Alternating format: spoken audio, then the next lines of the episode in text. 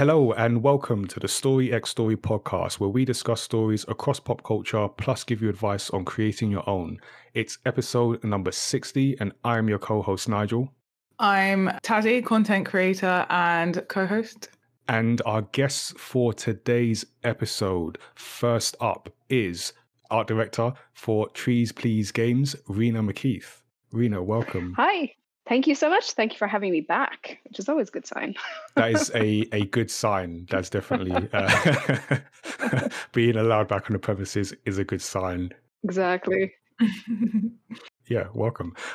Um, so uh, we last spoke with Rena for episode 50, where we went very deep into Inside Out. Uh, I feel we're going to do a similar thing here, so look out for that.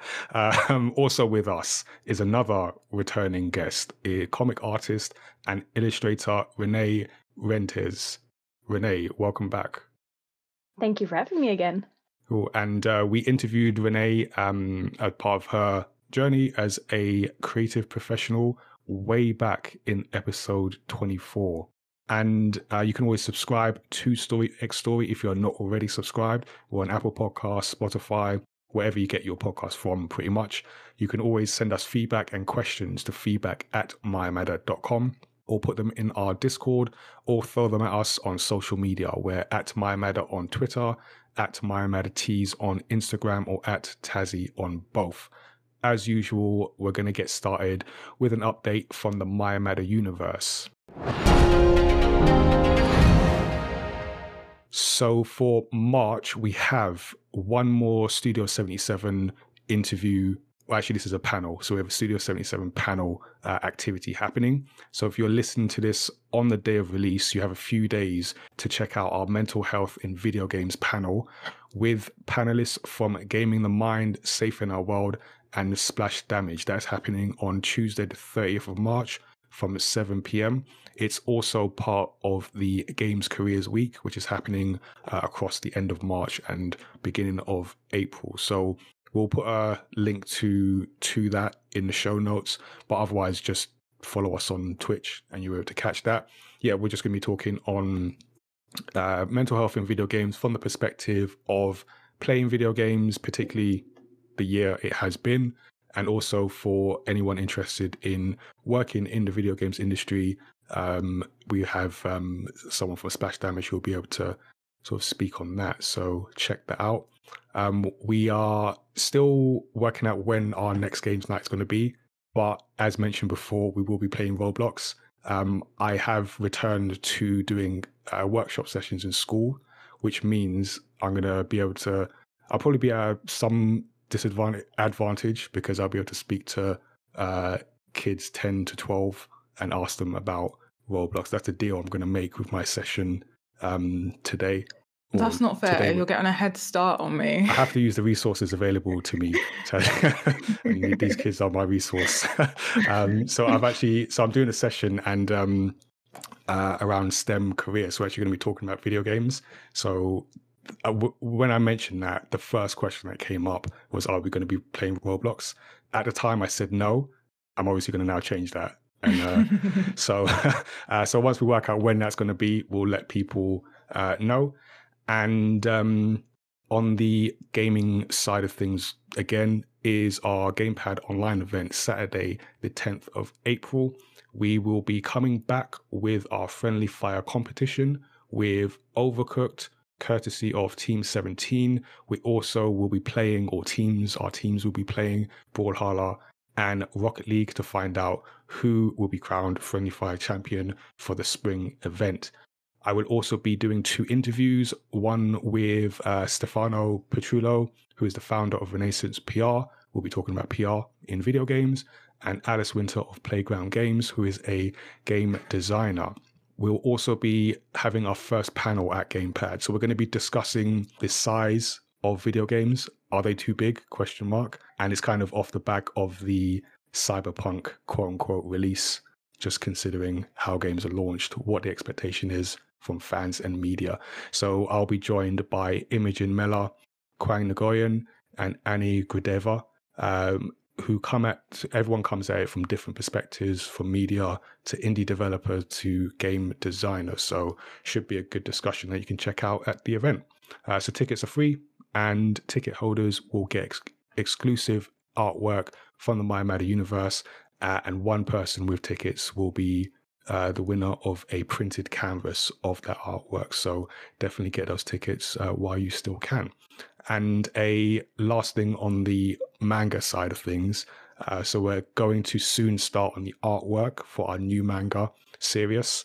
So if you follow us on social media or jump in our Discord, we'll be giving updates and um, yeah, just updates on as we progress with the the artwork and we put the book together and we'll be letting people know when that is available in spring. Uh, I mentioned on a past episode that we have uh, we have had some concept art work experience students working with us on this, which has been an interesting experience for myself uh, as well as them in terms of learning about the role of concept artist.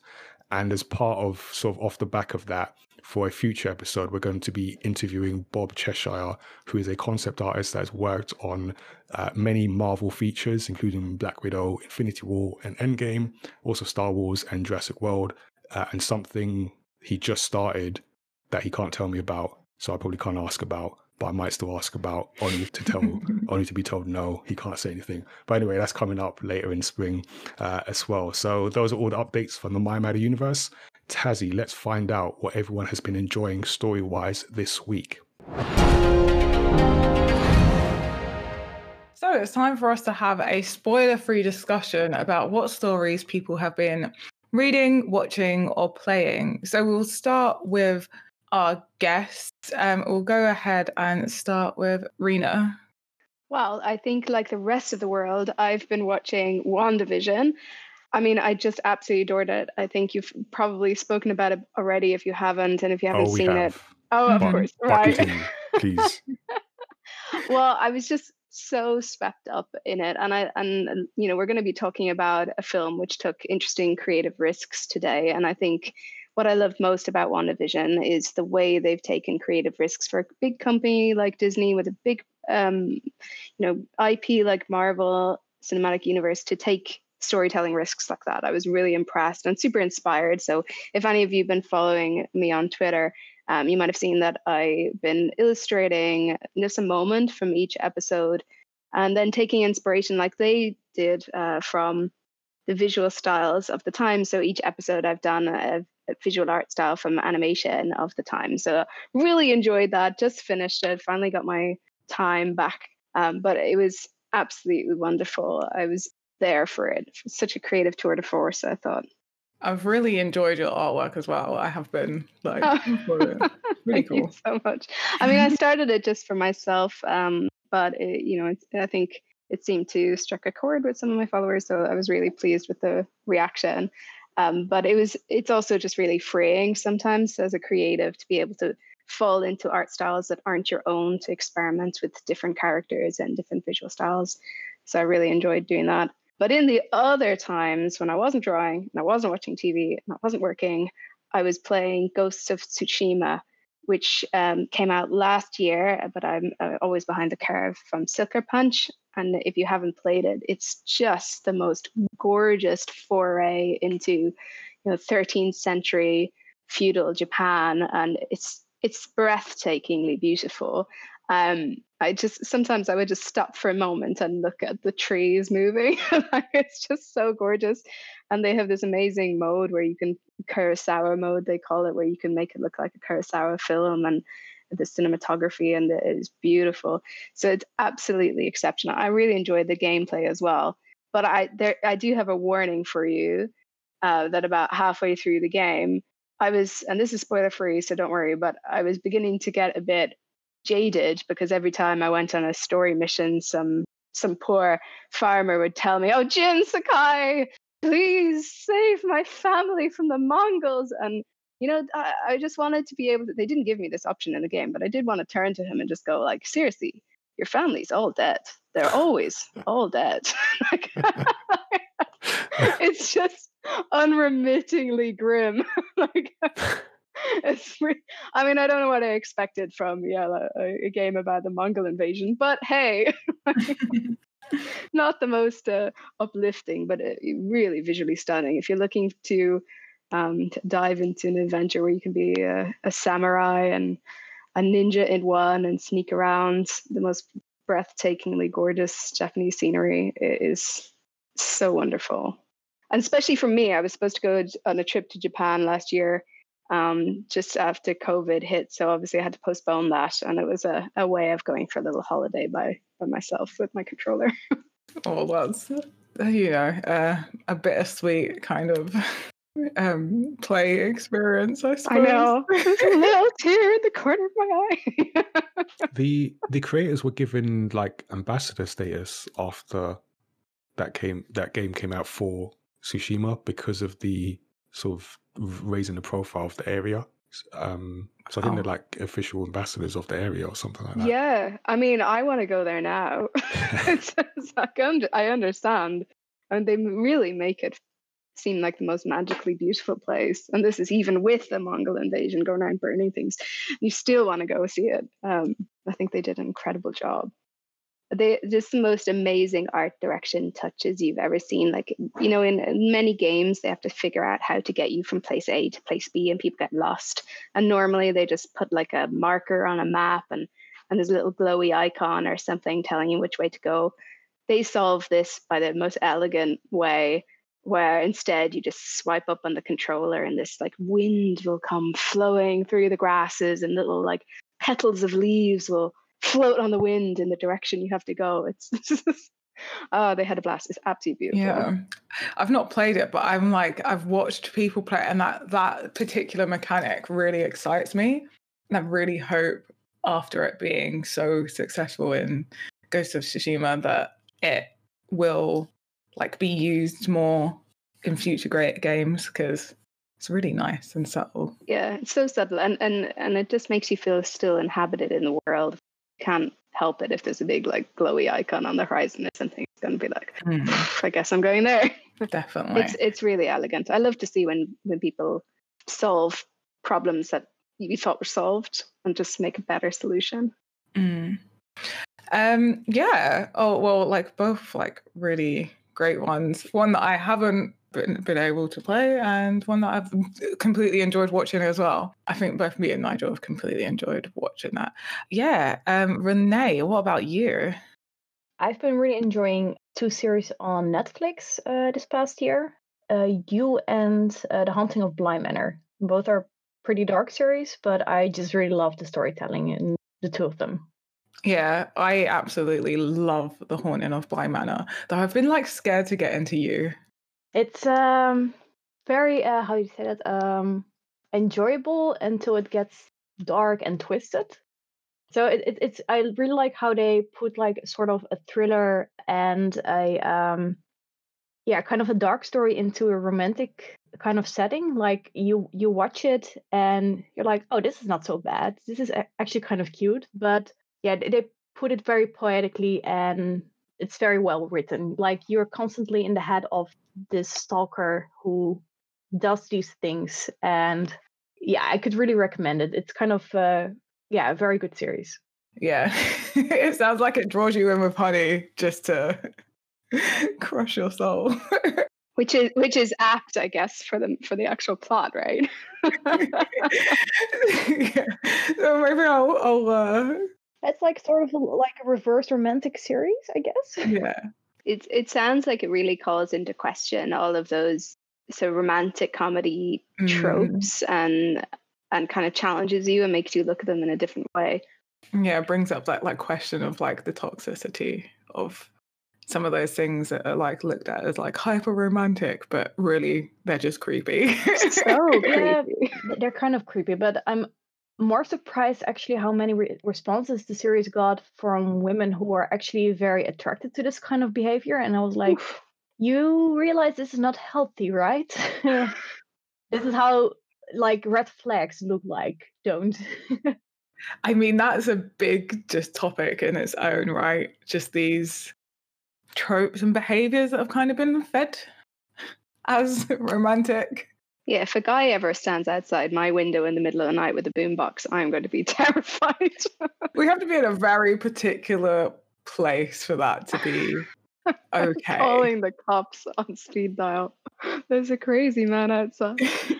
um, yeah, I, I'm next. I guess I'm just like thinking. I, I need to just watch it because so many people have watched it. But so I this is actually one that I watched way back, not way way back, but more like at the beginning of the year, I guess.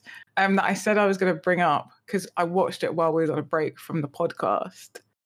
And yeah, so it's Sweet Home, which is a a series on Netflix. It's Korean.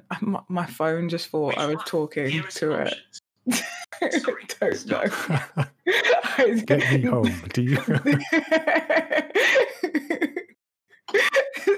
Thought I needed some emergency directions. It's fine. Um, yeah. So uh, yeah, yeah. It's like a Korean horror drama. I don't. Yeah, I guess that's the. I don't know what it is categorized on Netflix. It's kind of what it is. Um, but it kind of takes a spin on like zombie type invasion. Not quite zombie, but like there's these monsters. Um, and I don't know. I saw the trailer and I was like, I'm so invested in this already. And there was like, I don't know, like a clip of like a monster and a boy and some like brooding comment. I don't know. and uh, no, it's really fun. It's a really, really fun watch. It can be jumpy, but like the way they've done like the monsters in it are really cool. The concept of it is really cool. And then I'm gonna I'm gonna let Nigel say what he's been watching in a second because I feel like he's like you've just stolen like one of my answers. my apologies. What did I steal? So I've I literally yesterday just started rewatching Black Lagoon. Oh, okay. Because I love that series. And to be fair, I stole both from you because both of mine are recommendations from you. Oh, okay, fair. I've not. I've so, and because I've like obviously I've said it like I don't know how many times on the podcast now, but I moved. My life has been in chaos. So I'm like, most of what I've watched has been like just movies that I've not really been watching, watching, and that I don't need to bring up on the podcast. I've not had like a chance to really play games much. So yeah, like Black Lagoon's the only like really recent one, which I literally just started on Sunday. Rewatching though, so maybe didn't completely steal off me because I've already watched it. yeah, I started watching Black Lagoon and I've I've finished The Great Pretender. I actually forgot to bring this up on a podcast previously, but I remembered it because although the two series don't have any connection, uh, it just occurred to me that the protagonist characters are quite similar. Mm. Uh, so The Great Pretender is is great as the name suggests. There's a reason the word "great" is in there. Uh, it's a it's a heist story. So you've got this uh, this kid who fancies himself as a bit of a con man. I think he dubs himself like the greatest con man in Japan. I feel something to that end. Um, but he he spots a a mark. Um, for those not familiar with the confidence game, that is a victim of your next con. Um, so he thinks he's gonna, you know, trick this guy. Turns out uh, this guy is uh, an actual confidence man uh, called Laurent and is playing a con on him, uh, a, a, deep con that uh, kind of is explained later on. But he pulls him into this this world of um, basically pulling heists on people who deserve it. So the the main character, his name his name is Edamura, but but because uh, Laurent, who is French in this in this show, uh, mispronounces his name as Edamame, he just keeps calling him Edamame, which uh, which just makes me laugh every time. Edamura gets pulled into this uh, this world of heists, and the the show I think it's it's like three or four seasons, and each season is uh, has a different heist, different victim that they're I say victim, some of these people had it coming, but the different person they're pulling this heist on. And it's so elaborate. And I, I just, I love heist stories anyway. Uh, one of the Maya Maddis stories is a heist story, uh, Hot Lunch. And the way this does it is it gives you the heist. So it gives you the, here's the, here's the mission, here's the target, here's the plan, here's how the plan goes wrong, here's how we're going to adapt, and here's how this was always the plan. it's that kind of uh, it's that kind of a layout. But what it also does over the series is gives you depth into each of the main characters. So you have um, is it uh, Laurent, who's like the leader, Abigail, who's got like a dark uh, past. Uh, I think Cynthia is the other one. So each one gets their each member of the team gets their backstory and explores like their motivations, where they've come from. I really like that. I really like that attribute because I would have just been happy with the high story, but it gives you like who these characters are. And Black Lagoon that I've just started is about a I can't remember the guy's profession, but a a person. He who, just works for like a corporate company. Like Yeah, just regular nine to five suit and tie kind of guy who gets caught up in the life of piracy. Not like Napster uh, I'm downloading songs illegally, the piracy, like like old uh, old piracy, like uh, proper piracy. We had to like get have a boat. a boat and everything. Yeah, yeah. um, so he gets in with this crowd. I'm only almost six six episodes or so in.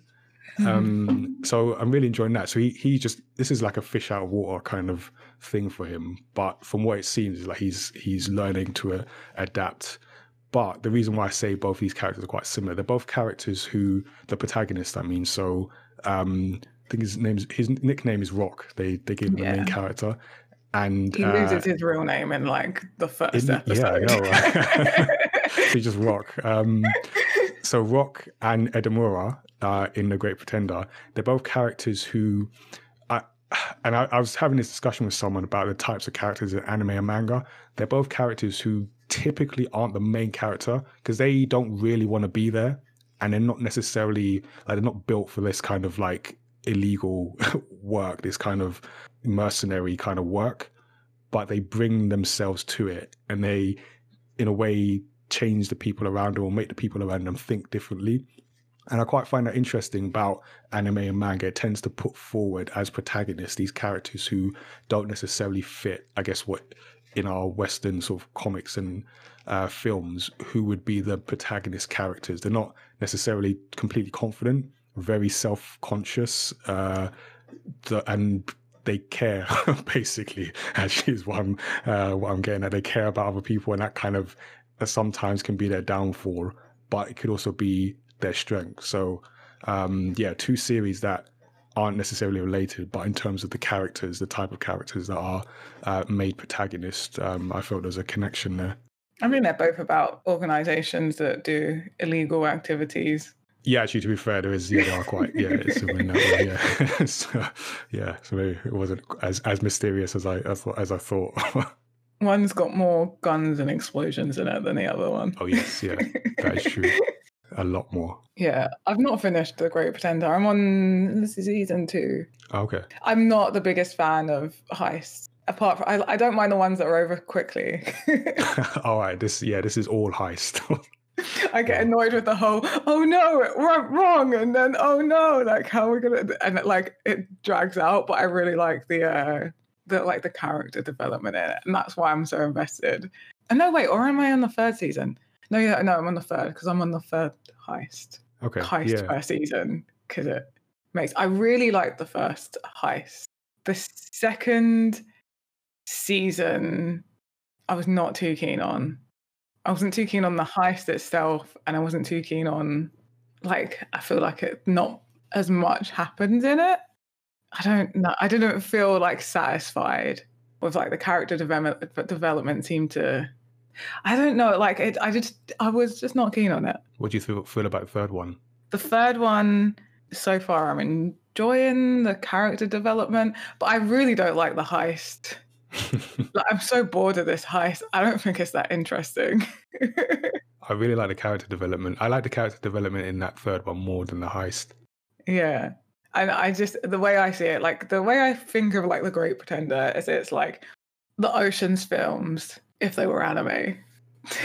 Yeah, which is I think you said that on the podcast, and that's what sold me. 'cause- Oh, yeah. like if anyone's like uh, I don't know about anime, but they're really into like the Ocean's films, then I feel like this is the anime for you because it's got that same sense of like getting the team together and the way they get the teams together every time.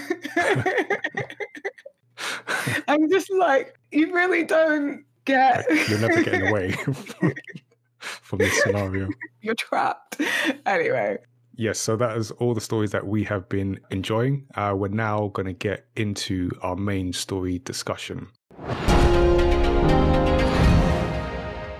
So, this is going to be uh, an interesting one because we are going to be talking about the animated comedy drama Soul, produced by Pixar Animation Studios with the screenplay by uh, our friend Pete Docter, who we talked about on the Inside Out podcast, Kemp Powers, and Mike Jones. I'm going to do a recap of this story. Before I do, I'm going to take a uh, quick overall impressions from everyone about what they felt uh, about this story. Let's start with Rena. What did you feel about this story? I think when I watched it first, I was like, oh, yeah. But then it sat with me. And I think I, I loved it more and more and more. And obviously, I watched it second time before we discussed it here. And I really, really, really, really like it. I think it's I think it's really wonderful. Um, so I'm just so blown away by the depth of emotion and um, what they're what they were talking about and, and the scale of the problems they were ri- they were raising. I just loved it. I was I was there for it, and I, the the more I think about it, the more I think it's it sh- it, it should win Oscars for this film for sure. Oh yeah, because it's up for I guess it's up for the usual best uh, animation feature length animation. yeah, I was really hoping it would get a nod in the um the just best film and best direction. I'm not sure. I'd have to double check whether they did or not. But because for me, this is one of those animated films which transcend the kind of boundaries usually put up on it by children's films to just being, you know, a, a really wonderful film. I think I, I think labeling it as a children's film is sort of underselling its impact, and I think it it could easily have sat with the other best picture Mm. um, nominations, in my opinion. yeah, so I think I I so I didn't like it that much. No, I, long story short, Yeah. nah, not a fan. I No. walked out halfway through. yeah, exactly. cool. Um, uh, Renee, what did you feel? I really enjoyed the movie. It was um, the first impression I got like, oh, this this is a really cool, inspiring movie about passion and music and following that and ending with an existential crisis. I loved it. we do like a good existential crisis on this podcast. So, Tazzy, what did you feel about Soul? So first of all, I want to start with like pointing out that until uh, Rena and Renee said about this being underrated by being just seen as a kids film, I forgot that this was a kids film. Mm. like I've just watched it, and at not one point did I think, "Oh yeah, this is a kids film." No, that's not what. I, like, I don't even. I feel like it's a film that kids can watch, but it's not a kids film. There you go. This is the difference between like kids' film and all ages. Yeah. Um, I definitely feel like it has more of a like I feel like this is perfect for adults and late children can still watch it, but I feel like most of it would go past most of the themes would go past them. Yeah, I really enjoyed it. I really liked the, the sort of like overall message of it. And it kind of made me want to just like like go out into the world and like feel stuff and see stuff and smell stuff and maybe eat at a restaurant, you know. Have a pizza. Yeah. Yeah, have a pizza. Lay on a grate. they look great. Um, but like, yeah, I, it was so such a nice mu- movie, and I there's just one detail that like really just kept standing out to me. And that's, um, and I'm definitely, I'm really not a music person, but they kept playing the scales. Like it kept going through through the scales at like just these different points in the movie. And it's like really subtly. Oh, I didn't even I don't think I noticed that. Yeah. And um like I said, I'm not a music person. I only noticed it because I was just like, what what is that? Like there's just this one sound that keeps repeating. And it's just like there, like just like a really subtle subliminal thing. Um, but then I remembered as well, uh, right at the beginning, that he says when he's teaching the class that he's like, okay, just practice your scales. Uh, And then so like maybe there's something in there. And now I'm like, oh, I wish I'd watched it like earlier so that I could go and have like a little YouTube rabbit hole search and find out if there's like any hidden meaning that I'm missing. yeah. Interesting. I I also enjoyed this. I had I did have some I think I had some issues with the with the ending and uh Rena might correct me. I'm not sure if you're going to convince me, but I, th- I think I'm not, as you could tell, I'm not 100% sure, but I think I had some issues with the ending. Um, but I will say, like, this this film, like, just touched me more than any Pixar film because, like, this, I saw myself. Like, I saw, um, as I was watching, like, Joe's uh, story, wow, I I feel this. I'm I feel like I'm in the middle of this. I need to hear this. like I needed Mm. this film. So there was a moment, and we're going to get to it, where Tazzy said you just wanted to sort of get up and go out. I also wanted to just get up and go out, but for different reasons, and just like ponder what what is life, what have I been doing all, all this time, and go just like uh, lie Mhm. down in a field somewhere and and contemplate. Obviously, we can't do that well. Actually, fields are okay, so I just don't have any fields near where I am. Otherwise, I totally would have been out, just laid down, cows around me, wondering what this guy's doing. So yeah, I, I just I think it's I think it's really it's just really really good.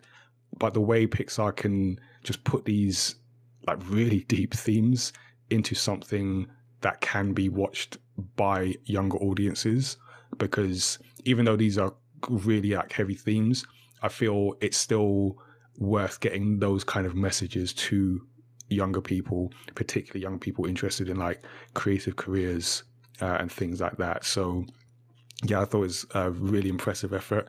Uh, and we're going to get into the details after I recap the story. I just want to make a point because I said it, but I don't think we was recording. Um, and it was like earlier on. Um, but how? Because you were saying how it's like uh, how you needed to watch this. Because I also felt like I am at a point in this movie, and I really needed to watch this. I'm like, you know, just before the last act, I'm like on that point of like recognizing, you know, just to live a little bit more and I think it's it's also incredible that Pixar managed to schedule this for the year that we've been having, and I think everyone needed to see this. Actually. I feel it's like, did they do that on purpose? How did they know? It's conspiracy theory land where Really? Pixar scheduled Yeah, oh, it just in Don't time. put that out because that will, that will get following soon enough. Uh, so uh, yeah, so spoiler alert on on Soul, but also on this is going to be a therapy session. Just you've been warned. This is going to go in some places. Anyway, so the story takes us to New York City, where a middle school teacher, Joe Gardner, still dreams of playing jazz full time on the road. Joe learns of an opening in the band of jazz legend Dorothea Williams and impresses at an audition. Dorothea agrees for him to perform later that night, but as an excited Joe heads off, he falls down a manhole and dies. Sort of. Joe's soul is heading to the great beyond. He tries to escape, but ends up in the great before, where counselors, all named Jerry, prepare souls for life. Mistaken for a mentor soul, Joe is assigned 22, a cynical soul who is determined to avoid living on Earth. However, 22 agrees to find her spark and to complete her Earth badge so that Joe can use it to return home. The pair find themselves in the zone, the place where souls enter when in a euphoric state of doing, and where obsessed souls also arrive. Joe and 22 meet Moonwind, who helps Joe find where his body lays in a comatose state. Joe jumps back to Earth, but accidentally carries 22, resulting in 22 entering his body and Joe entering a therapy cat called Mr. Mittens. They find Moonwind at his day job as a sign twirler and agree to meet him later at the music club to restore Joe to his body. In the meantime, 22 enjoys a small life moments while interacting with Joe's friends at the barbershop and a talented student, Connie. Meanwhile, Terry, an obsessive accountant, is there any other kind? Uh, who counts souls, discovers that Joe is missing and heads to Earth in order to send him to the great beyond and restore the Count. Joe and 22 meet Moonwind once again, but 22 runs away to find her spark, and in the chase, Terry brings both back to the Great Before. Here, 22 realizes her badge is filled out, yet Joe insists it was down to Bim being in his body. Now upset, 22 tosses the badge at Joe and disappears into the zone. One of the Jerrys informs Joe that a spark isn't tied to a purpose, but simply means a soul is ready to live. Back on Earth, Joe successfully performs with Dorothy, but is left unsatisfied, only to realize that the moments he and 22 both enjoyed in life were what gave 22 her spark. Joe enters the zone to look for 22, only to discover that she has become a lost soul, after chasing her down, Joe convinces her that she is ready to live, and on returning her badge, Joe guides 22 out of the great before so she can finally enter Earth. Now prepared for the great beyond, Joe is offered another chance at life for inspiring 22 to live. Joe returns to his body on Earth and starts the next day committed to enjoying his entire life. The end. We touched on it already, but this idea of this not being a quote unquote kids film. And I wonder if this is like uh, an effort that shows Pixar as like growing up as as storytellers, just in the way, I guess, yeah. I mean, they're good at executing these stories with with deep themes, but this seems to take on another level. And uh, another thing I know, Rena, you're or like you were impressed with when we discussed Inside Out is the uh, what you mentioned, like the economy of Pixar storytelling, mm. how much they can pack into such a short space of time. I mean, just listen to what you just read out, and yet it feels so natural in the film. You know, I never felt that the story was kind of galloping along. Obviously, there's the Pixar pace in it; it's, it's fast, but I, I never felt like the stories are rushed. And for me, I think there's this wonderful in the cold oak open. So just between you know the the Pixar logo comes up, and before we get the title sequence, we get 11 minutes of the most incredible introduction sort of econ- economic storytelling I've seen in ages because we meet Joe, we see where he works, we meet uh, Connie, we meet his mom, we get the background to his love of jazz with the story about his dad. We understand that his mom doesn't really support him. We get his opportunity to uh, play with Dorothea, which he said, and I quote, I would die a happy man if I got to play with Dorothea. You know, he does his audition, he is successful, and he dies all in 10 minutes. It is just exceptional mm. storytelling. Mm. You think you need um, 90 minutes to tell a story, but Pixar, look at how they use their 90 minutes. It is like a tour de force. I feel like Pete Docter is just a virtuoso director that he, he tackles these problems with such like i'm sure it's not easy and if we watch the making of i'm sure he, he'll tell us how uh, not easy it was but he just makes it look so effortless. Um, so yeah i think that we've seen pete Docter grow up through his movies through the things he's tackling the themes he's he's diving into. Uh, this is a man having a moment going like hey i've achieved so much. Like he's a creative director of pixar. What's next right?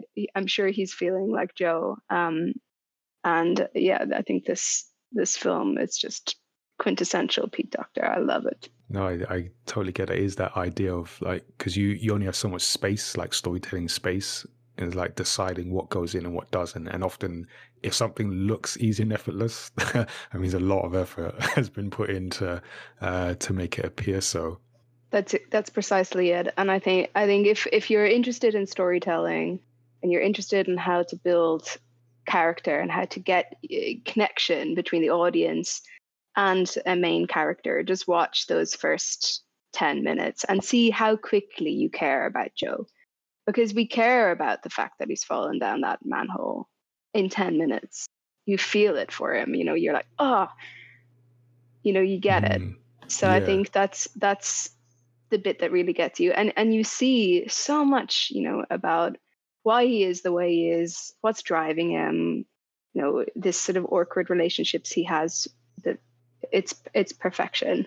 Mm. Renee, in terms of like, I guess Pixar, have you seen many of Pixar's other films? How do you think it compares in terms of how they told this story? Yeah, I think they definitely uh, stepped up their game. I already had like with Inside Out and with Coco that they like the subject of death and mental health. It's all very like unspoken or taboo to talk about, especially for with kids sometimes, because it's like you want to protect them from those dark things or dark uh, dark subjects. But they know how to yeah display this uh, subject without making it something that's hard to talk about or dark. if I explain this right, but um, yeah, I, I I definitely think they stepped up their game with this one. I was I wasn't sure how to feel after I saw this movie because yeah, there were so many you and me both subjects they um they put into this. I I really love the fact like they tackled um well the afterlife, what what happens where you go to after you die, and uh, the subject of passion and what's your purpose in life, and how passion can turn into an obsession and getting lost and like oh my god so many things so even where personalities come from how we're how we become who we are and i, I remember i re- was reading about this and pete docter said that there was so much written about where we go after we die but there's so little about where we've come from and where our souls come from and how we become who we are uh, and he did a lot of research into different spiritual um, beliefs and systems as part of it. And he just said this was almost a blank slate. Um, and I think he filled it with something so wonderful. I do really like that in terms of like just when you're putting together a story, just that research part. That's one of the things that I want to invest more time into as we make like my matter stories. Like researching all these different fields and then be able to pick out what works for your story um, I was like that whenever I hear about like Pixar's latest effort, it's about that research phase and what they learn and how that applies to the story they're trying to tell. Mm, and I think as well that they're willing to tackle things that maybe are outside their own experiences by doing that research and also by making sure to invite people in to the room and into their their production so that it has this sort of authenticity that it feels more natural and real uh, whether it's you know the we'll talk about it later with the music or with Kemp Powers or the other people who are able to bring a more authentic voice to something that Pete by himself might have struggled with. Yeah, definitely. And like you mentioned the music, we don't uh, often talk about music specifically on on the show, but I did want to shout out just because it's a big it's a big part of the story uh, for one. And then I just wanted to mention the the person who composed and arranged the jazz com- uh, compositions, uh, Jon Batiste, who, so I watched, I was going to say a lot, not to say a lot, but some uh, sort of late night shows in America just because uh, I'm into sort of political comedy uh, oftentimes. And the, the late show with Stephen Colbert has Jon Batiste as the band leader. So he, he adds the musical touches to the show. And it was just interesting to hear him talk about being on this project at times, but also just him as a person. Like I think this one, I think this won an Emmy for the music. And you know, sometimes you just see people get achievements, and you're just like happy for them because this guy is just he's just like a happy person on the show, and he's I love that he's the way he improvises with the music on the show. Uh, I also, if I could play an instrument, it would be the piano, and just seeing him just improvise on the piano uh, show after show. Uh, just yeah, just happy for him like winning that recognition and and award. So I just wanted to shout that out. But then just for the use of jazz in this story because it kind of acts as a motif because of the nature of the story, like the theme of the story about improvising and, and enjoying life as you go. And jazz is about sort of making it up as you go along, so to speak. Um, so yeah, how did people feel about the, the jazz influence in this story? Like I said earlier, I don't like know much about music other than like I listen to it and it makes me feel stuff. or sometimes it just it doesn't. And that's fine. So like I didn't even put those two things together. You know, like the nature of jazz is like it's like rifting, right? It's just going with the flow and, and rifting. Like jazz being the sort of it fits. Yeah, it just yeah. it fits. It makes so much sense. Because even twenty two says like we're jazzing. yeah, I loved that. I eh, like everything. It's like, oh, you were jazzing. Yeah, I'm, I'm, I was jazzing. What I what I love about it because I I also heard that originally they wanted him to be an actor. The first early scripts they were going to be an actor, and then they changed it to a jazz musician. And I think partly that was because jazz musicians it feels you're in it for the love of the thing itself. You're not doing it because you want to be famous or because you want to be rich or because, you know, you're doing it because you just have this love of jazz and love of music. Otherwise, you wouldn't. It's, it's a, you know, as his mum talks about, it's a crazy career. Like, why would you do it? you know, like, um, you know, it's not a sensible thing. And I think that the switch to jazz uh, it was such a good choice for the storytelling. And then I, I really loved how that decision informed so much more of the film and is threaded through. Like if you watch the animation styles, so Joe, he he's this obviously this lanky guy, but his animation is super fanatic and kind of like his it's really rhythmic but sort of broken, especially early on, and he's sort of like kind of jittery. And then you see someone like dorothea whose whose movements are really slow and melodic and calm just like she is. And by the end as uh, joe's having his epiphany his musical style is almost evolving. The music he plays to to connect with 22 is this soft gentle wistful piece of music. And i feel like that it just shows also in how he's growing, how the music grows with him. I think it's it's really beautiful, and I think it's it's some like you were talking about, kind of going with the flow. And something I've seen in the whole movie is this concept of almost like perfectly imperfect, and everything in the film has that quality to it that I really love, and I think it, it's true of the music as well. When he's playing and that audition, he fluffs, he makes mistakes. Yeah. And instead of then he goes with it. Yeah. He just sort of leans in and sort of lets himself go. And I think that's a beautiful part of the film.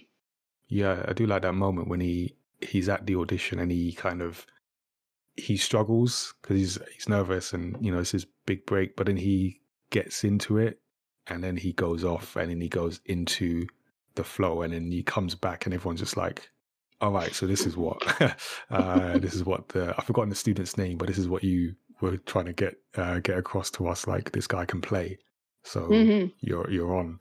Um, I think that was at the three minute mark in this in that eleven minutes.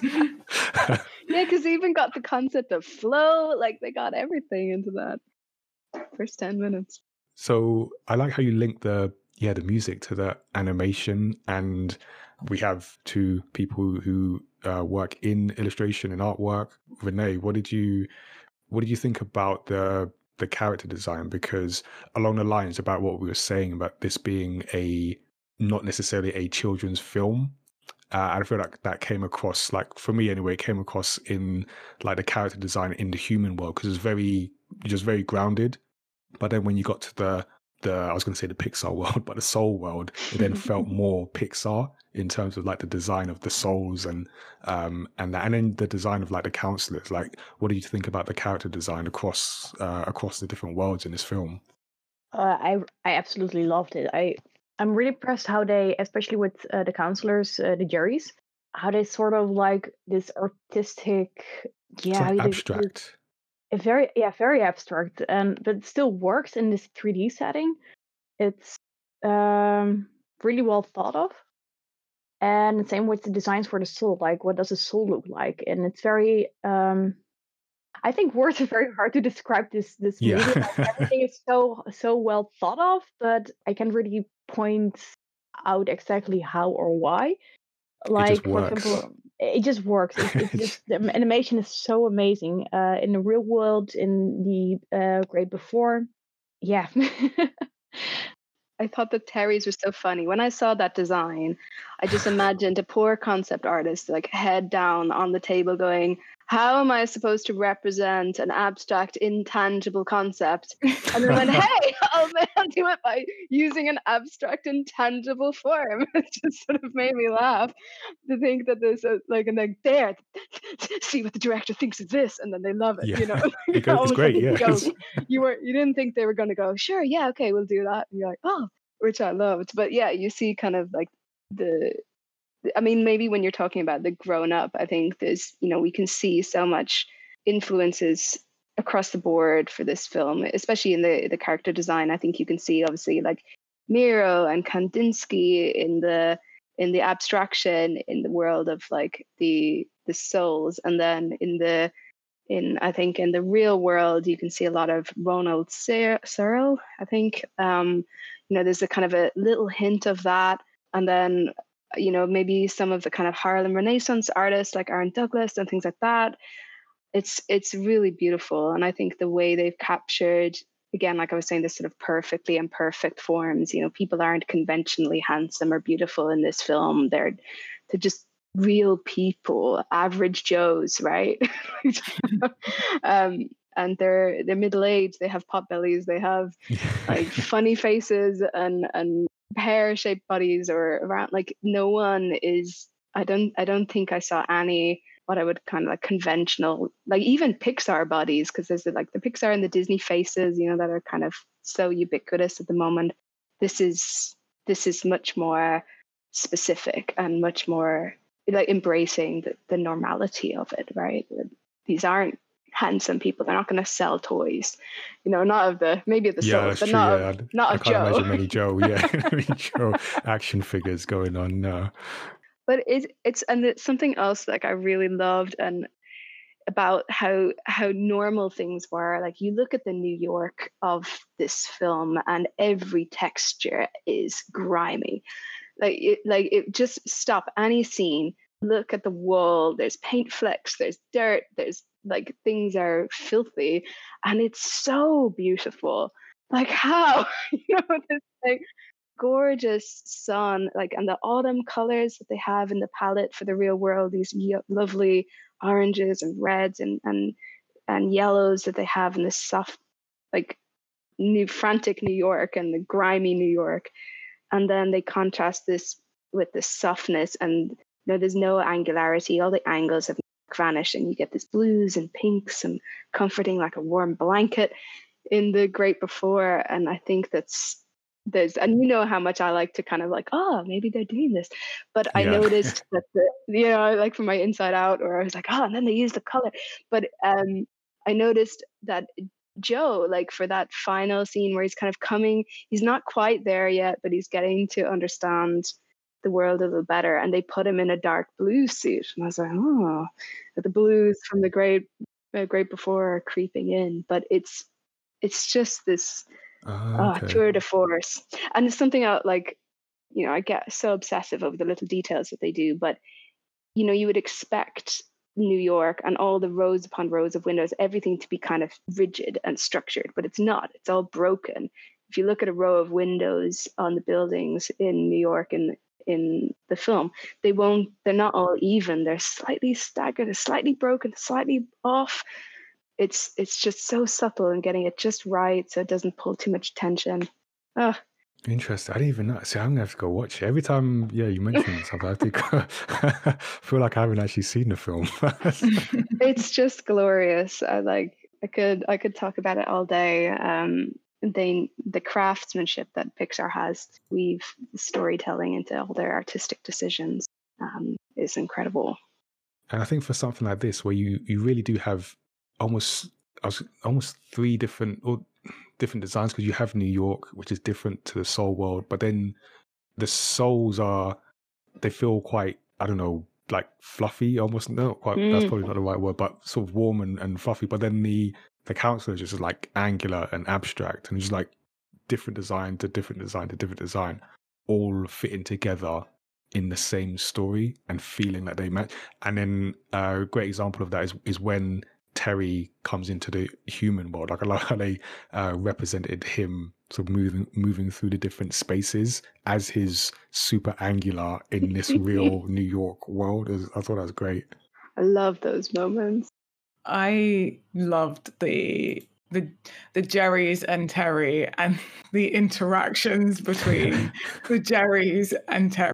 It's like Terry is just this really sort of coward that's just like it's not right. Let's, let's not do it. And the Jerrys are just like, it's cool. like, okay, Terry. relax, relax. Okay. if there's such a big problem, like you go sort it out. And then when they like give him the award or that give he requested. he requested, and then, like- and then like when it comes when um 22 comes like smashing through, and the Jerry that gave him the awards just like, I'll take this back, with like a smug. I did feel for Jerry. No, I felt for the Terry. Terry that like, oh, you know, we um we think you deserve a second chance to Joe. And then uh, Joe's like, but you know, th- does it not add up? And then like, no, don't worry, we've sorted it out. And there's that scene. We're like, oh my god, look over there, uh, and just changes it. so beautiful. It was amazing.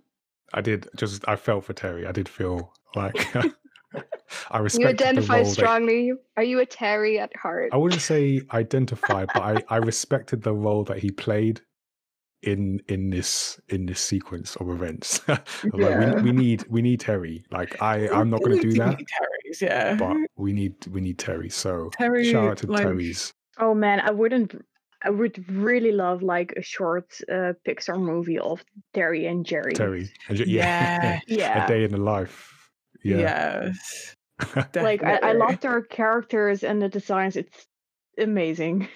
I think the first moment, i you know, when when they turn, I was like, oh, I think I think it just. I know no one else probably. I know you you were uh, Renee, but I'm. I don't know how many audience members in general are sitting there going, "Wow, that's such a smart way of solving that problem." But that turn, like you were talking about, I'm like, oh, so incredible. It just worked, and uh, you know, I bet that the the whole tech art team had a real nightmare trying to make that work, but it looks so effortless again. Yeah, I heard that like they've used like wires and uh, stuff like that to uh, as inspiration for the animation, like how Mm. it should work in uh, as a 2D and 3D animated thing. I will I will say that sometimes a little bit of knowledge is a dangerous thing because the soul design, I really got distracted by normal mapping. Every time I saw their colors. and this is a very technical thing, so not everyone will know, but in, in the 3D art pipeline, you make these normal maps, which are these purpley, bluey, greeny maps that wrap around the character design, the 3D character models. And I was like, again, was it some poor character designer who just left the normal map on and someone went, yeah, that's lovely. Do It it, ship it. I I have to say I really really really loved the design of the like the space between the uh, Mm. astral plane and just like the idea of people being in this state of flow and then the people that have like become obsessed again it's one of these things that you can really relate to i was like wow like i feel that but equally i feel being one of those lost souls because there's been Mm. like points where i'm just i don't even i'm not aware. And when they um sort of go when they save that one lost soul the like stockbroker was it? Yeah. and they like and he's just there. And i'm like oh i've been in those positions where you're just there. And like maybe there is someone that's just like meditate i love the idea that there's someone like just meditating or whatever like to get into save all these lost souls and like grant them enlightenment. And that suddenly just back. You're like, what am I doing? I just love how he just sweeps everything off his desk. he's like, I'm alive. but not just his desk. He goes to other people's Everyone's desks. Like you're you're done too. Free Why are you here? I'm free. But um yeah, I just love how that was like how everyone was like floating in there. They're they're like um in their flow.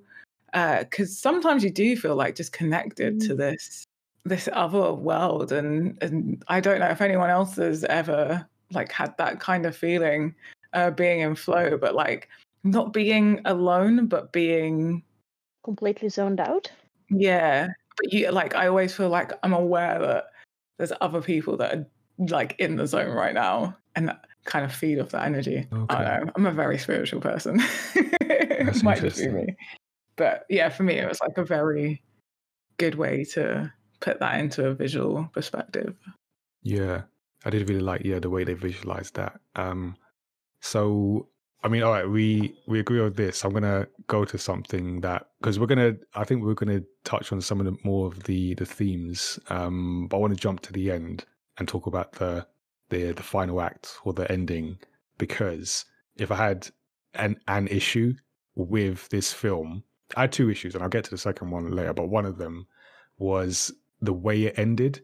So I'm I'm not opposed to ambiguous endings because I was thinking about this after I watched it and thinking back to the ending of The Last of Us uh, video game, The Last of Us, and how that was just a perfectly ambiguous ending. But for some reason, with Soul, by the end, I just felt that ah, I, I felt that it didn't either. It, went too, it wrapped up too quickly, or it didn't just didn't quite hit. Like I, I got the message. Like I said, I felt the message. Like I felt that. But as a as a story, I was wondering, like, did all these pieces hit as they usually do in a Pixar film? And I know, uh, Rena, we might disagree on this, and you might have to convince me otherwise. But for now, I'm saying that I'm not sure if the ending quite hit because we didn't really see things tie up. So we never saw what became of of 22, and we didn't necessarily get to see Joe at least begin to live his, you know, what is now his new perspective on enjoying uh, life. And yeah, I- felt that there were certain threads that were left un unthreaded uh, by the end. Uh, what did you think? Um before Rita like tries to uh, convince us otherwise. I I just want to just point out that like I agree with you, Nigel. Like Yeah. I feel like the end bit just kind of we were going through this whole motion and like we were trying to find our purpose and our spark and wow like it's so amazing to be inspired and be in a state of flow and jazz all the time and then it was like suddenly all this is happening and we've just come to a realization and oh look now the film's over. And that's how it felt. And it was like no chance like not i don't think it gave it enough chance to circle it and like highlight it maybe like put some post-it notes around it. It was just like oh yeah and by the way the point is that you could you know that doesn't have to be your whole life it just be a spark. That's just the thing to like get you going yeah i think for me it was like anything they tried to put after that would just seem trite or too like i don't want to know what happens next actually. I don't want to see what 22 turns up as.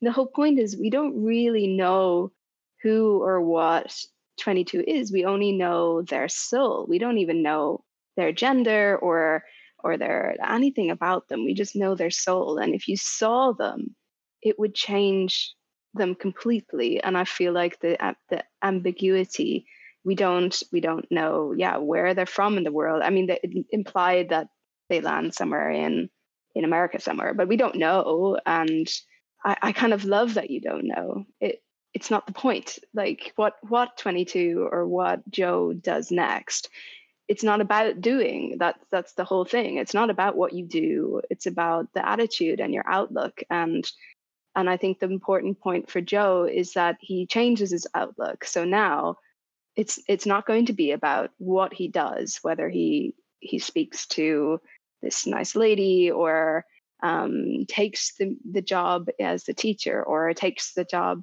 full time as as the band. That, that's not relevant. What's relevant is that he's going to live now. The mindset shift. So we we see his mindset change. And I think if you start giving him things to do, you'd almost be repeating the same problem that Joe is kind of wrapped up in, like having a thing.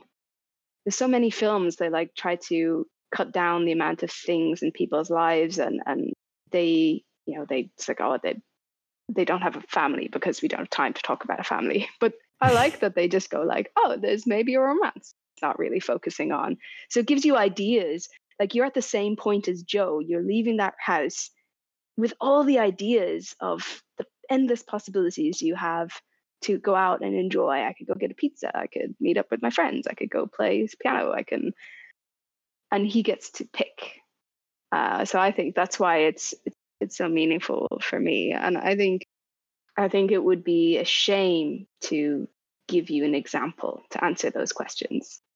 But maybe I'm wrong. with not seeing 22, but it felt like they were telling us that Joe had a shift in in like a mindset, but like I didn't. I don't feel like Joe had a shift in mindset.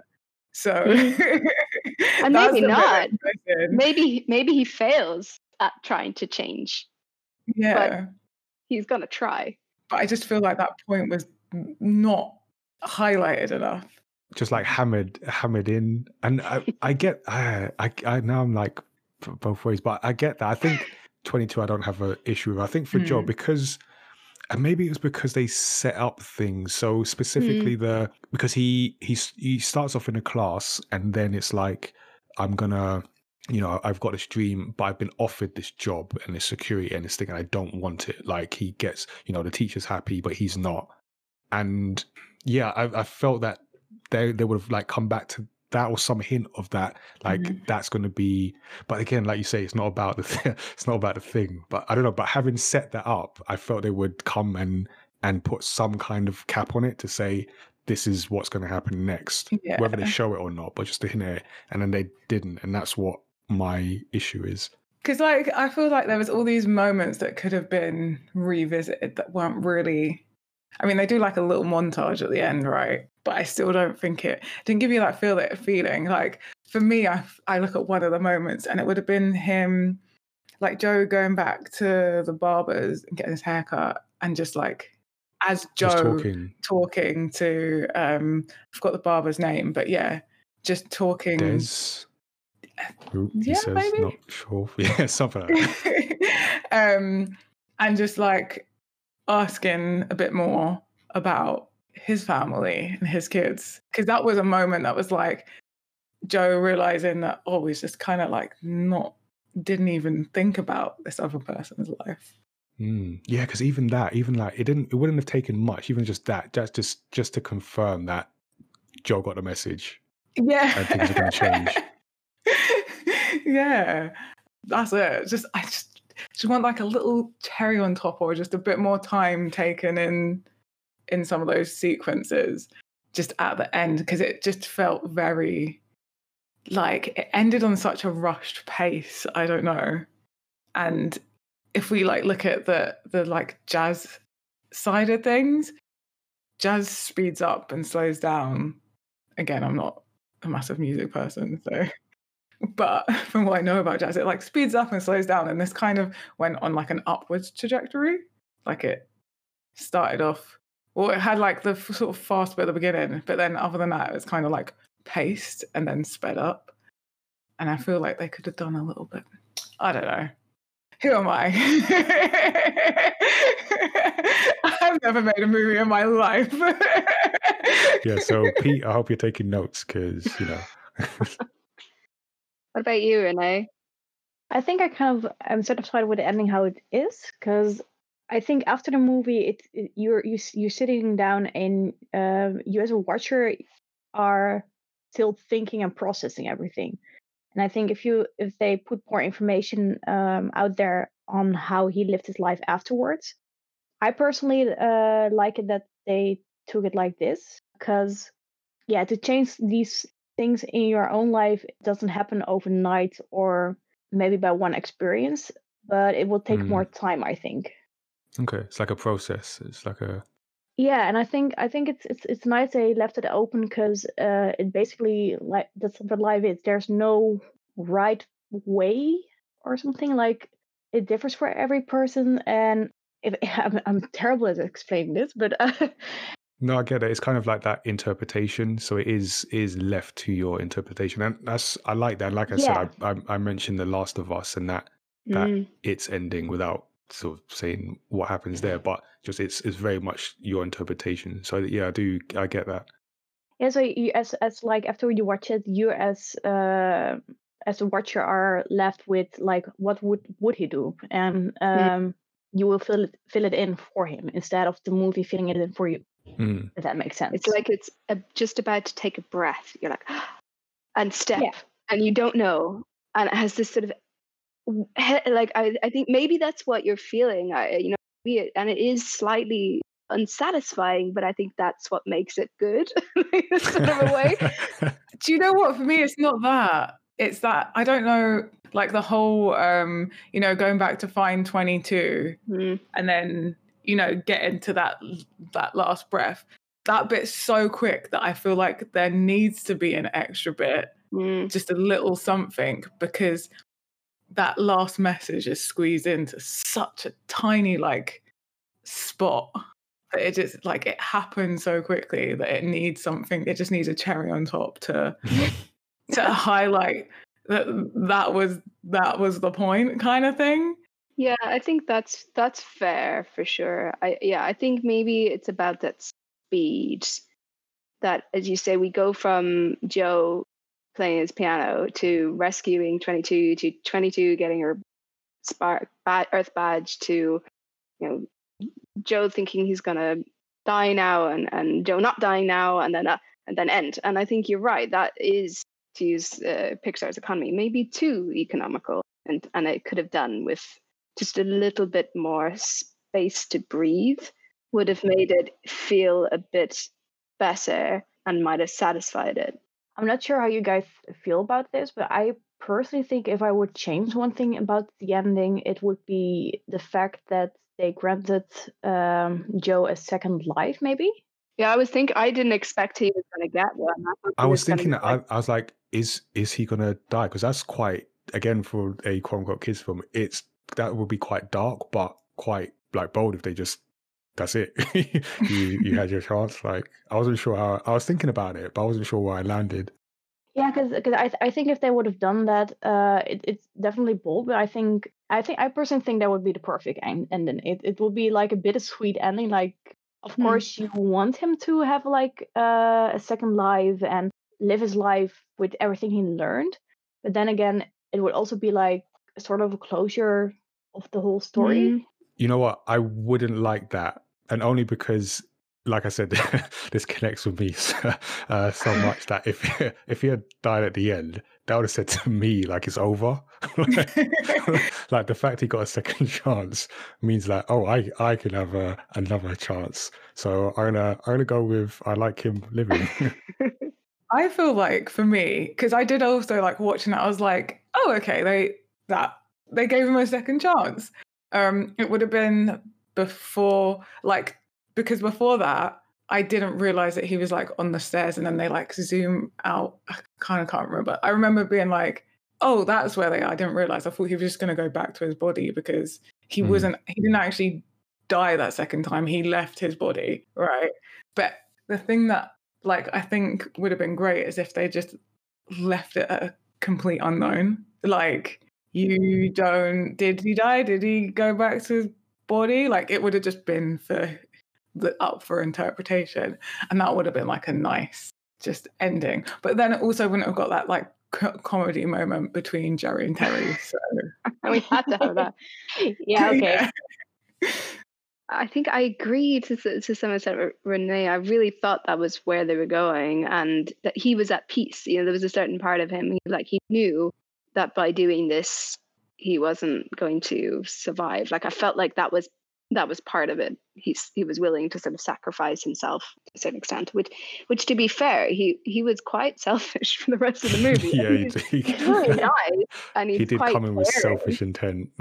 But he, there was a lot of times when he he acted selfishly and not because he was probably like mapping out i'm gonna i'm gonna nab this earth badge i'm gonna kick you aside and i'm gonna get back in my body. Like whoa joe and he was so mean to 22 as like I, and i kind of was like you know let her go to earth but he wasn't going to do it right? And and he kind of realized maybe 22 deserves this chance and maybe it's time it's time for me.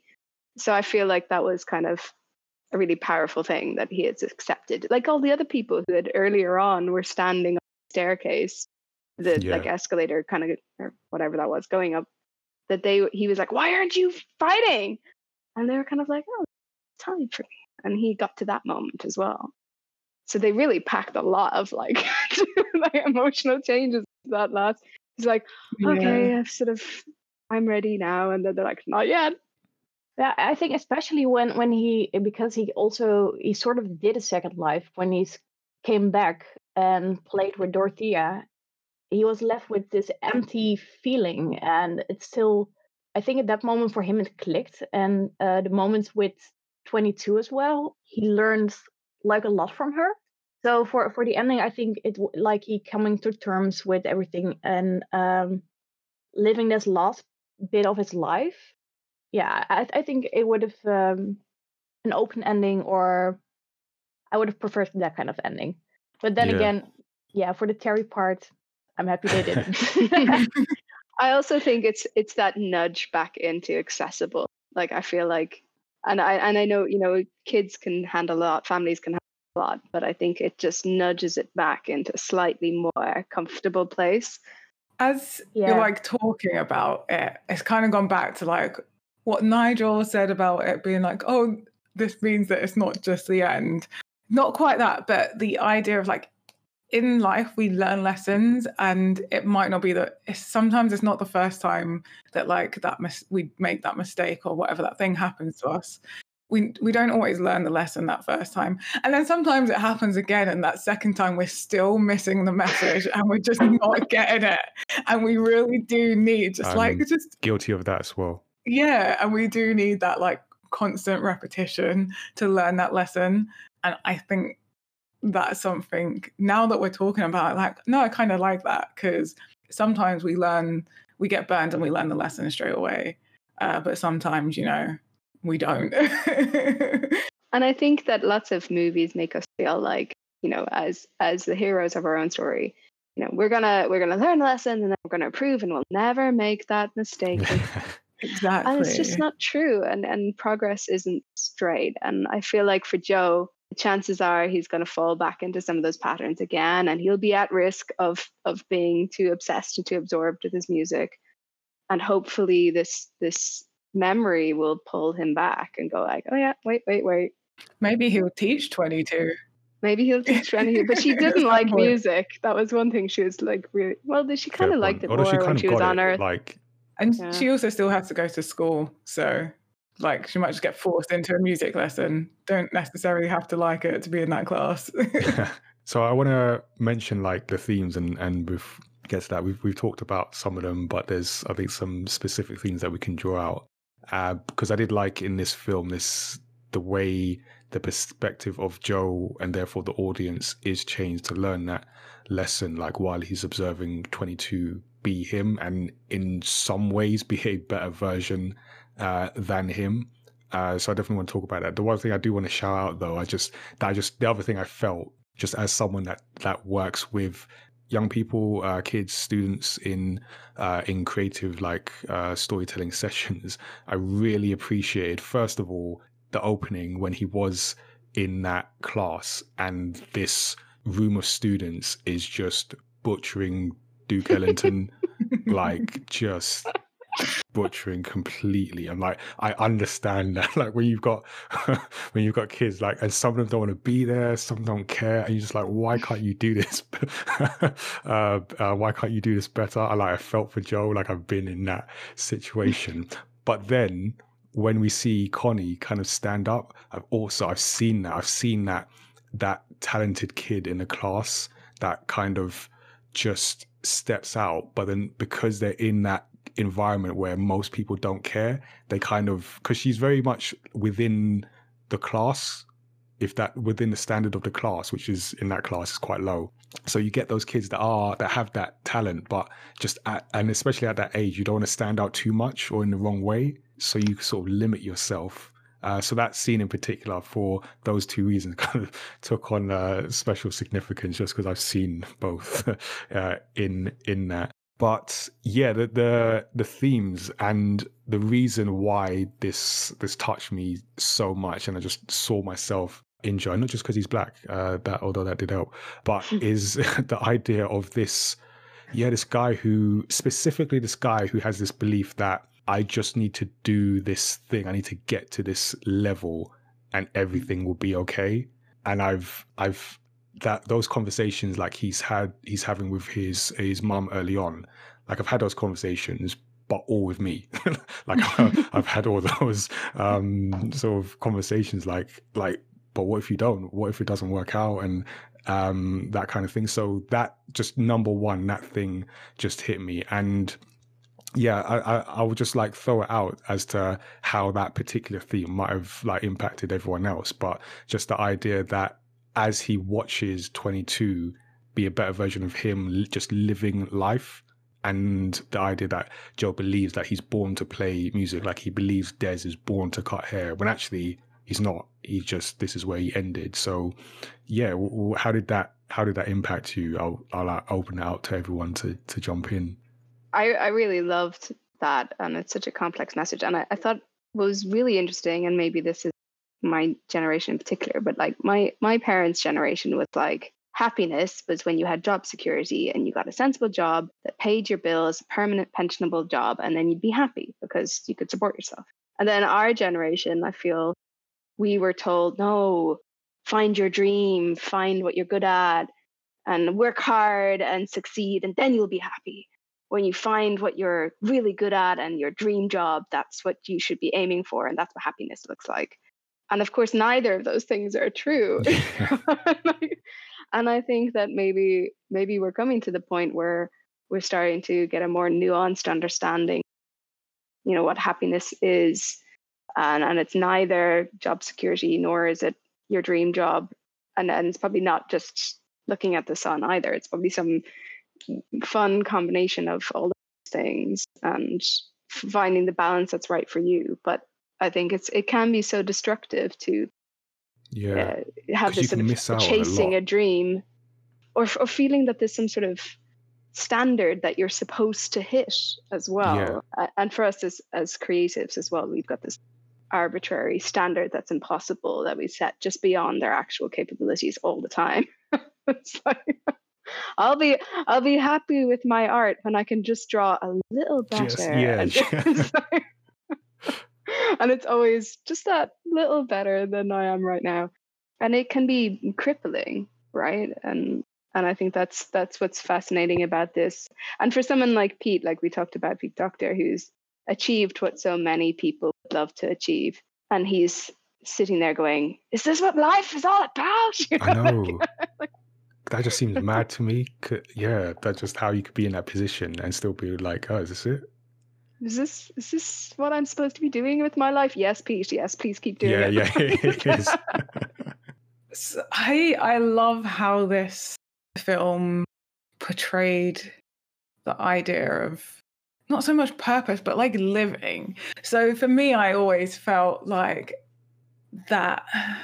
Well, for ages, like I, I've been a lost soul my whole life, I guess. I'm only really now figuring out like where I I fit into the grand scheme of things, I guess. For a long time, I just was just living. I was just trying things out and doing things I was passionate about while also doing stuff, you know, that and money and dessert. And then I got to a point where I was like, I don't know, like external things got into my head. And I felt because I could never tell someone, like, here's the box I fit into, that I felt like I needed to find that box that I fit into, which I feel like is purpose and how like Josie's purpose here. Like born to do this one thing. I feel like I used to be 22 just like living. And then for ages, I was just like, for like a few years, I've just been trying to like put myself into this place.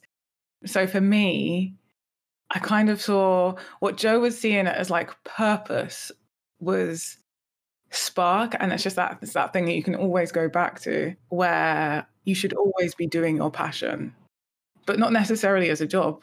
And and not making your passion who you are. Yeah. Yeah, that's the other thing. Yeah, because that's what Joe does. That is that is him. So um, and I really connected with that. It really made me, um, like I was saying earlier to Nigel, like I this year something just I've been in a daze the last few years of my life, and like I want to enjoy life. I think life's got so many beautiful opportunities in it, and there's no one way, and no like singular purpose. There's just all these things to be experienced, um, and so it really like spoke to me in that way. Yeah. What did you think, Renee?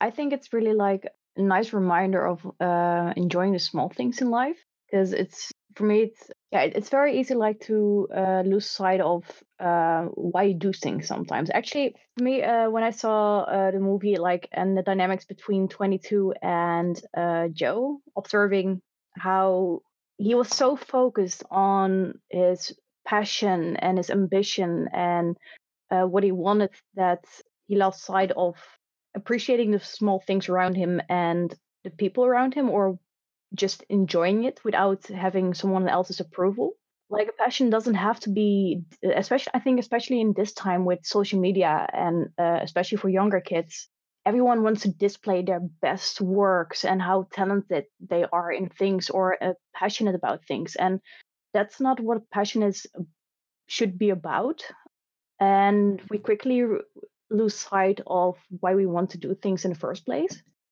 And if I look for myself, um, I had this like a couple years back. Uh, I was constantly anxious and stressed, and um, well, easily got uh, panic attacks for just um, going to a convention or show my work to people. And I didn't really get where this was coming from at first. And at some point I had a realization when I started uh, doing workshops at schools, teaching kids um, how to draw simple cartoons or characters. And uh, what came for me, like as yeah, as an artist, and after years of practicing, uh, I had to go back to the basics. Like, okay, how do you start drawing? How how do you do this? And then the question for me came like, why do I do this again? And it was a nice reminder for me that is just to enjoy it. I don't have to do this for any uh, anyone except for myself, and I don't need people's approval for that. So yeah, it kind of when I saw this movie, it kind of reminded me of that moment I had uh, a couple years back. And it, it, I think that idea of like the small moments, because I think that's like for me, what I took from it is is that I struggle with that the same way Joe struggles with it, uh, and just needing that reminder. And I just want to drop this this part of the film where after Joe does perform with Dorothea Williams and they're standing outside the club. Uh, I'm just going to quote the whole thing because mainly because I need to hear it again. Um, but they're they're standing there and Joe just has this unsatisfied look uh, on his face and he's like, you know, what happens next? And she's like, you know, we come and do it all again uh, tomorrow. And then he tells her like, you know, I thought there'd be, I thought there's more to it. And she tells him the story about, um, so she says, I heard this story about a fish. He swims up to an older fish and says, I'm trying to find this thing they called the ocean. The ocean, the older fish says, that's what you're in right now. This, says the younger fish, this is water. What I want is the ocean. And that was the moment where I was like, I need to get up and just go and lie in this field because that hit me. it's that, yeah, just you're you're in it. This is it. Like there's no it's the idea of like trying to get to the destination. There's no destination, you're in it. It's the journey, it's the process. And like it's particularly for those creative uh, fields, it's about learning to appreciate, um, enjoy the process because that's that's it. you're you're in the ocean, you know? And mm-hmm. yeah, that's just something I just took. Many things I took, but that thing that I took, I need to print that and put that on my wall uh, somewhere. But um, yeah, there's like so many themes in this. And the, the other part I liked is when they're at the barber shop and uh, 22 as Joe is talking to uh, Dez the barber, and he's just learning about his life. And 22 and Joe are learning, and Dez is happy to be talking about his life. And then, you know, at the end, he's like, why didn't you ever talk to, you know, tell me about this? And it's because Joe only talked about jazz, his thing. That's it. That's all he talked about. So he just Mm. says, like, he never asked. And it's just that idea of enjoying life. And I think things like, even things like like the the podcast that we do, the interviews, um, like I've also found just like talking to people, just like asking people about what they do, and uh, you, you just learn and you just enjoy that that process. So yeah, there's just so much in this film that just like uh, slapped me over the head and uh, in a good ways that I, that I appreciate. and it's separating out the idea of being good at something being successful at something and enjoying something and those Mhm. things all like all being different and not necessarily always the same thing or you know it, sometimes you feel like you have to have it you have to be good at it and you have to be successful and and you don't necessarily need all of those things like you can i i play piano. I love playing the piano. I am not good at playing the piano. And, and this whole movie i was watching it thinking piano. Like- and I, I don't i don't mind. Like I, I don't need to be good at the piano. I just enjoy it. And i think that's something it's, it's something i was like taking away from the film. It's like you know when when we make the thing that we enjoy our purpose and this is kind of to what you're saying about tazi earlier then we start adding all these extra things on top because it's not just about enjoying it now. You have to be successful at it. You have to you have to achieve something because it's now connected to to who you want to who you are and your dreams and your ambition and I'm glad for instance i never wanted to be a concert pianist because i'm not good at the piano Know?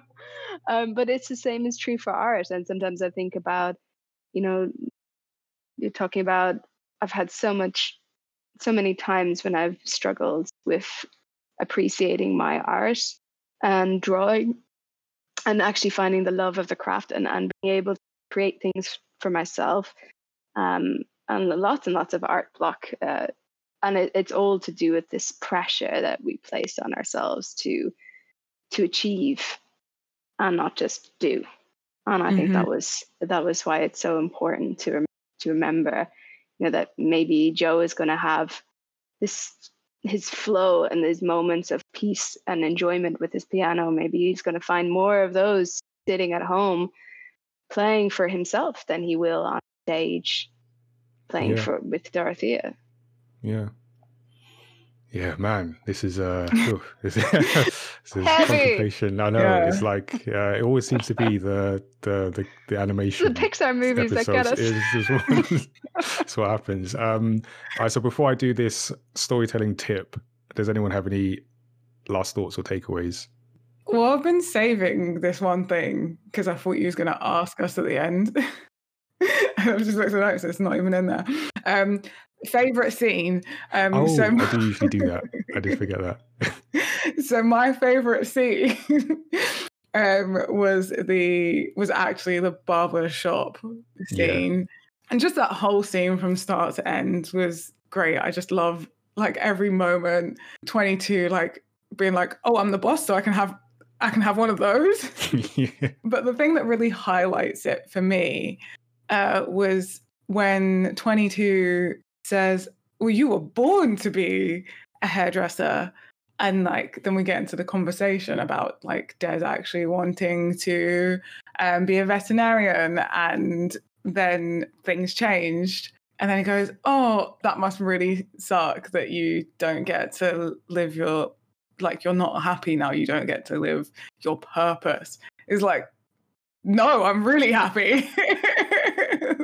Crazy talk. What are you on about?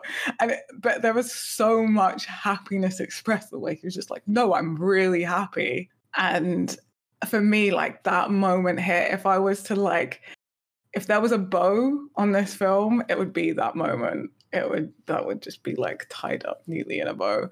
I did like that. Yeah, because it just it's like, yeah, you can still be happy just because you didn't follow that, pursue that one dream.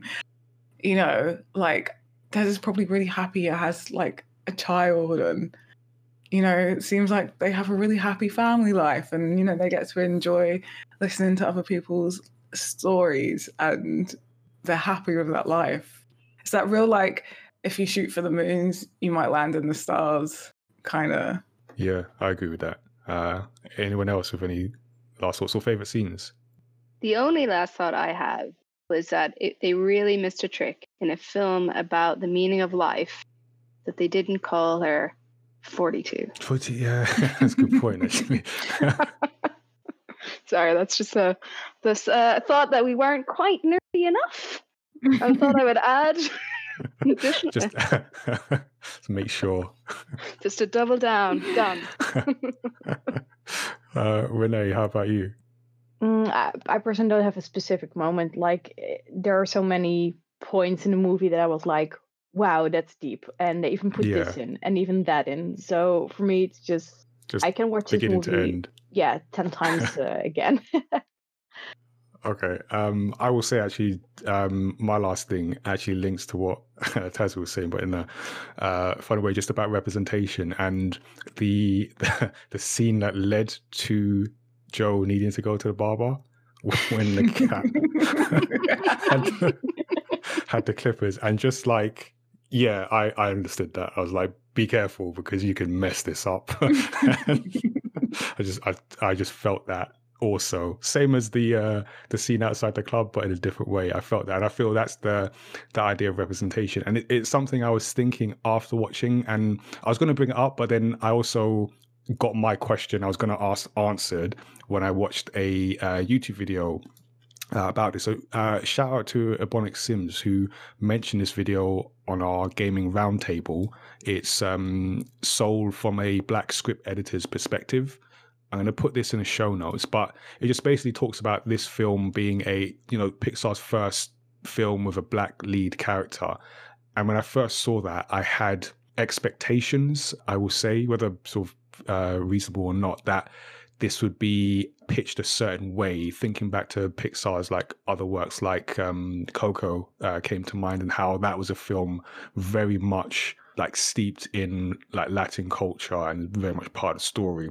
And thinking about Soul as um, a film with a black lead, and it wasn't so much steeped in any kind of uh, black culture. There were like touchstones with the barbershop, for example, and uh, the scene before it. Uh, and I, I was like wondering, like, you know, how much of it do I need did I need to see? I recommend people check out this um this video. It's really insightful, gives a good perspective, and it kind of made me feel that actually it's it's good that this was a like universal story and the main character just happened to be black. And as much as I do like to see that kind of representation that links back to sort of cultural touchstones, it's also nice just to have a film that everyone can enjoy and the characters just happen to be black that's good too. So um, yeah, I'll put that in the show notes that people can can check it out. So yeah, with that, that was our very deep dive into Soul. Before we wrap, I'm gonna get into our storytelling tip. So each time we do a deep dive on the podcast, I like to pull out a storytelling tip for people to consider uh, who might be making their own stories. So it's kind of a consideration from a practitioner's perspective because I'm someone who makes stories. So I like to learn from the techniques um, or mistakes of others. So for today's episode, I wanted to discuss the idea of setting the rules of your story world. And this is something that kind of it happens whether your story takes place in a in a real life setting or completely made made up and soul kind of has both. But in either case you need to establish your your rules and not all rules are created equally. So that's what i wanted to bring up here. So briefly just like in storytelling like establishing the rules is anything that describes how your story world works. Uh, so rules that inform how your character interacts with their environment or with other characters and they can even give hints as to what may come later on in the story so it's that kind of key to world building um, that doesn't just apply to like epic fantasy stories. And when you create your story, when you put it together, you often see in the first act of a story, some time is spent establishing the rules that will be built will be built upon later in the story. And this kind of saves time later on, so you don't have to explain things again because you've established them and how they work early on. Uh, so this is part of what helps Pixar uh, and any storyteller just be economical with their storytelling by building on these concepts. Uh, so it's something that kind of I do, like I say, with our uh, manga. So, for example, uh, Samurai Chef is a story about a cooking show where the chef judges food by attacking it with a samurai sword.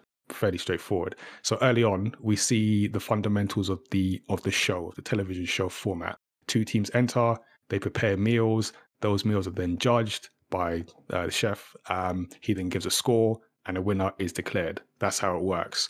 So once I established this early on in the pages, I introduced the first twist, which is the samurai sword and the fact that the chef is not tasting food, he's smashing up food with his sword.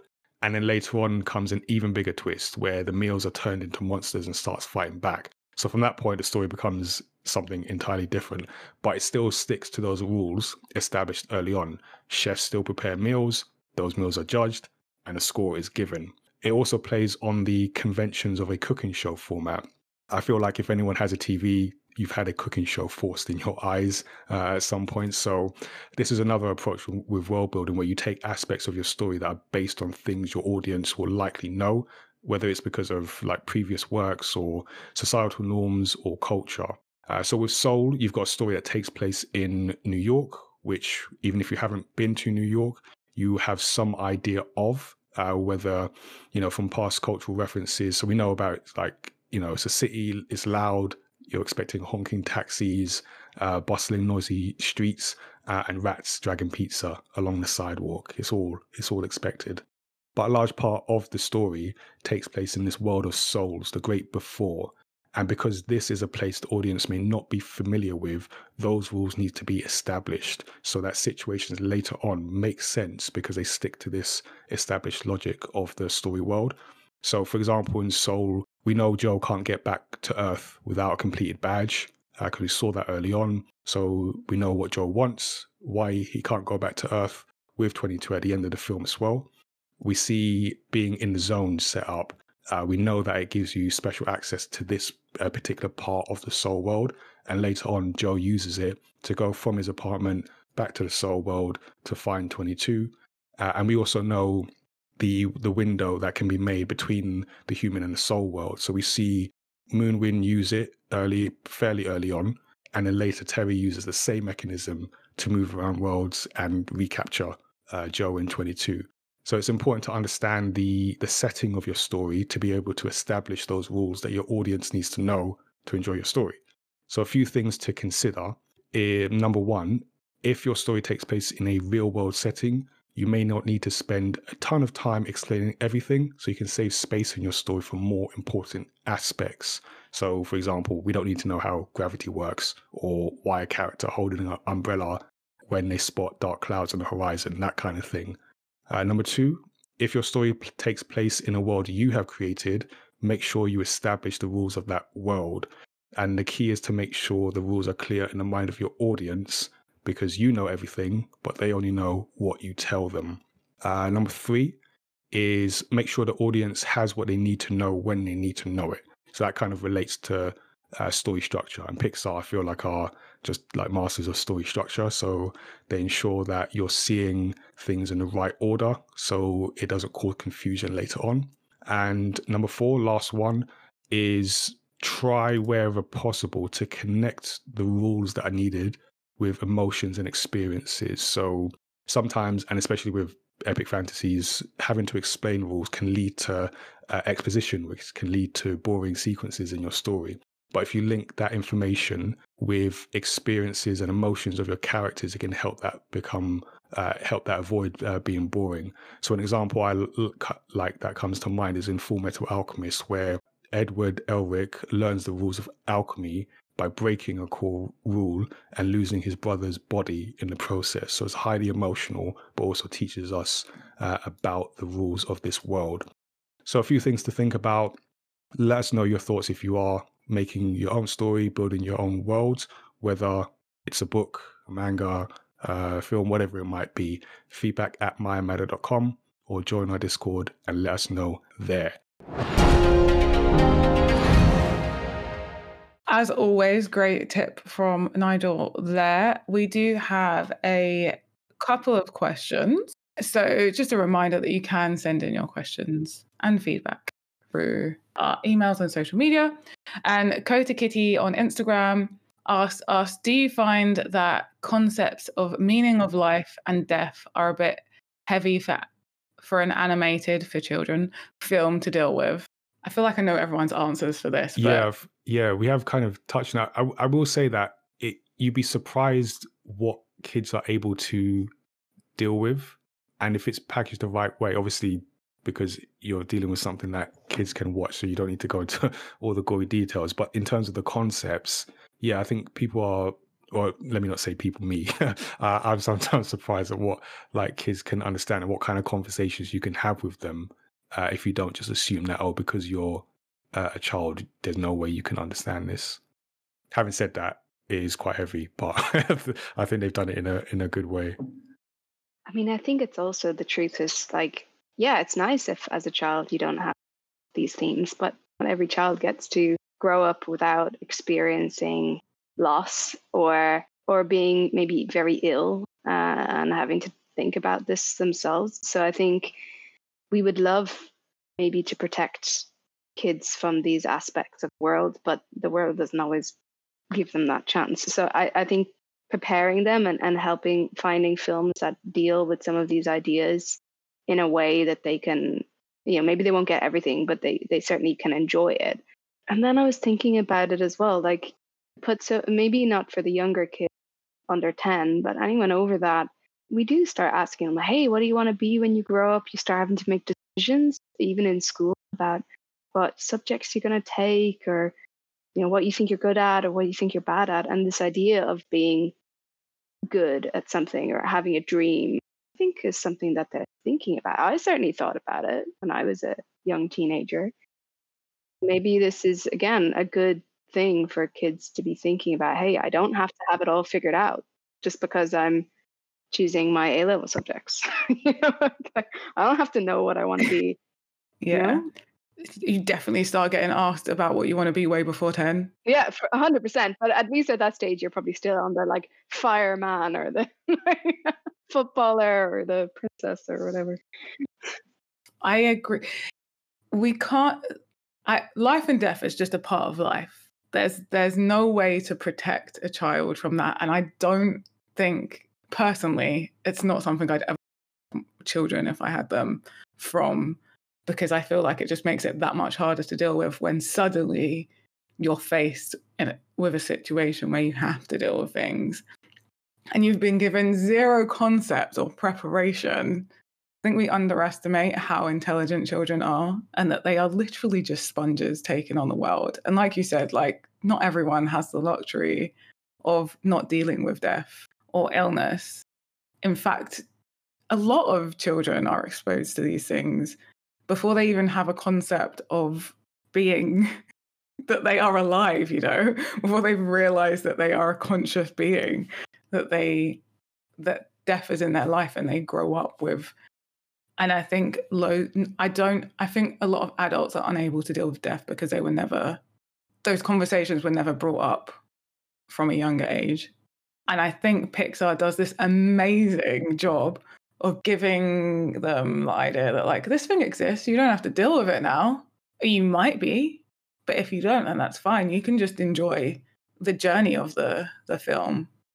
But you're just you're just aware so that when these things do happen in your life, because inevitably they will, you're not suddenly like hit with shock. I think kind of like normalizing uh, these kind of subjects might, in my opinion, personally, be better for kids because it's basically we adults decide what we think kids can handle and not. And I remember like my niece when she was like I think seven years old, she asked me like, why what's actually she did ask me like why do we live? What's the purpose of being alive? And i was like boy you're seven uh, but yeah it, it just it means like yeah kids are can handle more things than we actually think sometimes and it depends on how we approach it and how we make it okay for them to talk about these things mm-hmm. that's very that's important yeah it's how you how you talk about it uh, i will just add a quick child being deep story to that. uh, I was in a session once and there was this kid we are designing characters. So he's designing characters and I had talked about protagonist and antagonist. So he's designing this character and I just say like, oh, is that your antagonist? Is that your villain character? He's like, yeah, here's my here's my villain. Or maybe it's money. Maybe money's the real villain. And I'm like, whoa, how how old are you?